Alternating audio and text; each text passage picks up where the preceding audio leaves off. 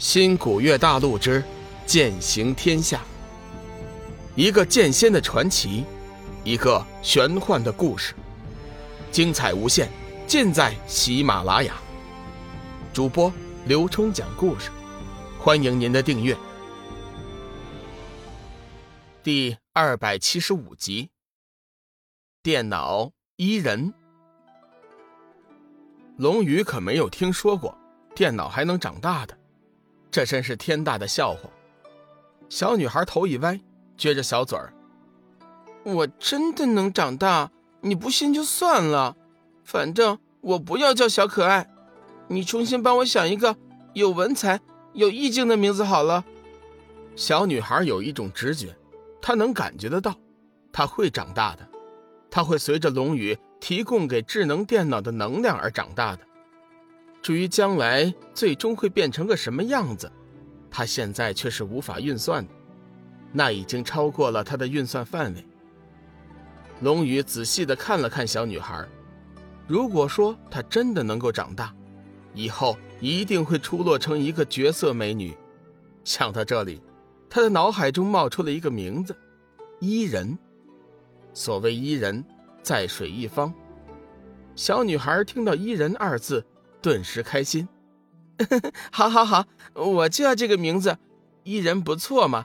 呃，所谓伊人在水一方，嗯，我喜欢，这名字有意境。龙宇惊道：“这首古诗你也知道啊？”伊人得意的撇了撇小嘴儿：“当然呢，我的芯片中存储了无数的知识，天文、地理、科技、人文，嗯，总之啊，就是很多很多的了。”龙宇暗暗惊奇，真不知道伊人当初是谁设计制造的。如果说每一个龙家智能电脑都是这样神奇的话，那在新古月星一定会掀起一场不小的轰动。想到这里，龙宇心头一颤。难道叶家袭击我，就是为了这个东西？伊人见龙宇脸色大变，急忙问道：“主人，出什么事了？”龙宇回过头来，急忙问道：“依然，你能不能告诉我呀？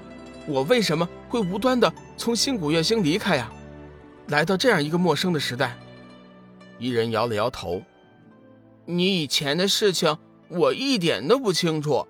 刚才我扫描过了，现在你所处的时代和新古月星在空间和时间上都不相同。你能来到这里，估计应该是做了……”嗯，某种时空转换的高科技仪器过来的。龙宇急忙又问：“依然，你能不能带我回到新古月星啊？”依然再次摇头：“不能，我的城市中没有新古月星的空间坐标。再说了，我们没有时空转换器，根本就没有回去的可能。”龙宇闻言，顿时脸色大变，神情之中流露出无比的失落，同时。也有那么一丝庆幸。伊人眼见龙宇无比失望，安慰他道：“主人，你别着急呀，我暂时是没有办法，但是等会长大一点，我就可以想办法了，在这个时代建造一个嗯时空转换器，到时候我再搜索到新古月星的信号坐标，那时候我就能带着你回去了。”龙宇眼前一亮：“啊，真的呀？”你长大需要多久啊？伊人的小眼转了一圈。这件事情关系到我自身的进化，城市无法计算。不过主人，你也不用担心，我想时间也不会太久的。龙宇沉寂了一会儿，说：“你的城市中难道就没有一点关于我们龙家的信息吗？还有我爷爷，难道你也没有他的信息吗？”本来龙宇以为自己只要等到智能电脑的开启，就能知道以前的一切，就能回到新古月星。谁知道问了半天，伊人什么也不知道，心里顿时空荡荡的。伊人似乎受到了龙宇的情绪影响，神色黯淡。主人，都是我没用，你想知道的，我都无法回答你。说着，伊人原本湿热的身躯突然慢慢变凉。脸色也是一片苍白。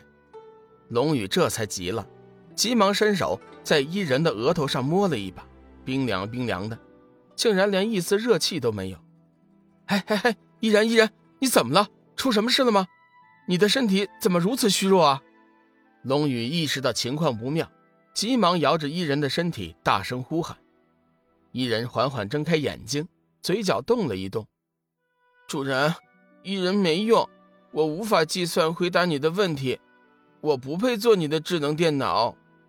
龙宇此刻还不知道，伊人受到了他的情绪影响，认为自己无法为龙宇服务，此时已经启动了自我销毁系统。龙宇似乎明白了什么，急忙抱紧伊人：“哎，不是的，不是的，不是你想的那样，那些事情不关你的事儿，你不要这样。主人是很需要你的。”伊人的眸子中突然亮起一道金光：“主人，你你说的是真的？你真的不怪伊人吗？你真的需要伊人吗？”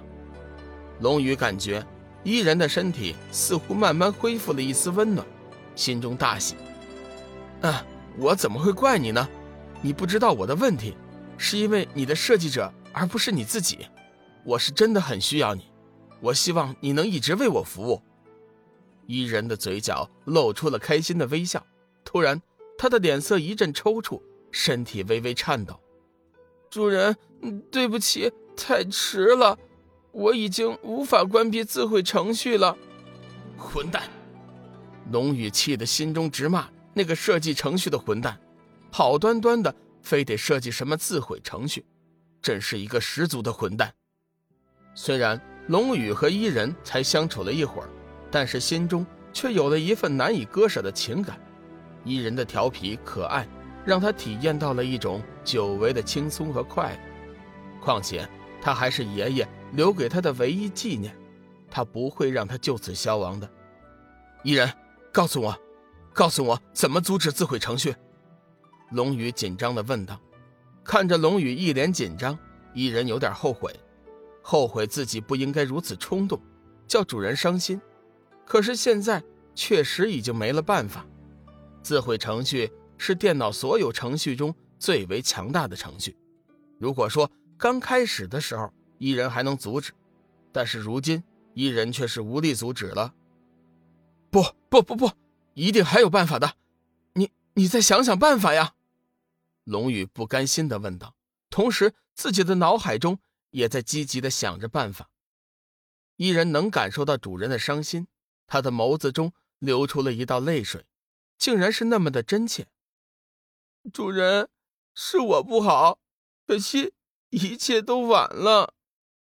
说到最后，伊人的声音已经变得很虚弱了，就像一个。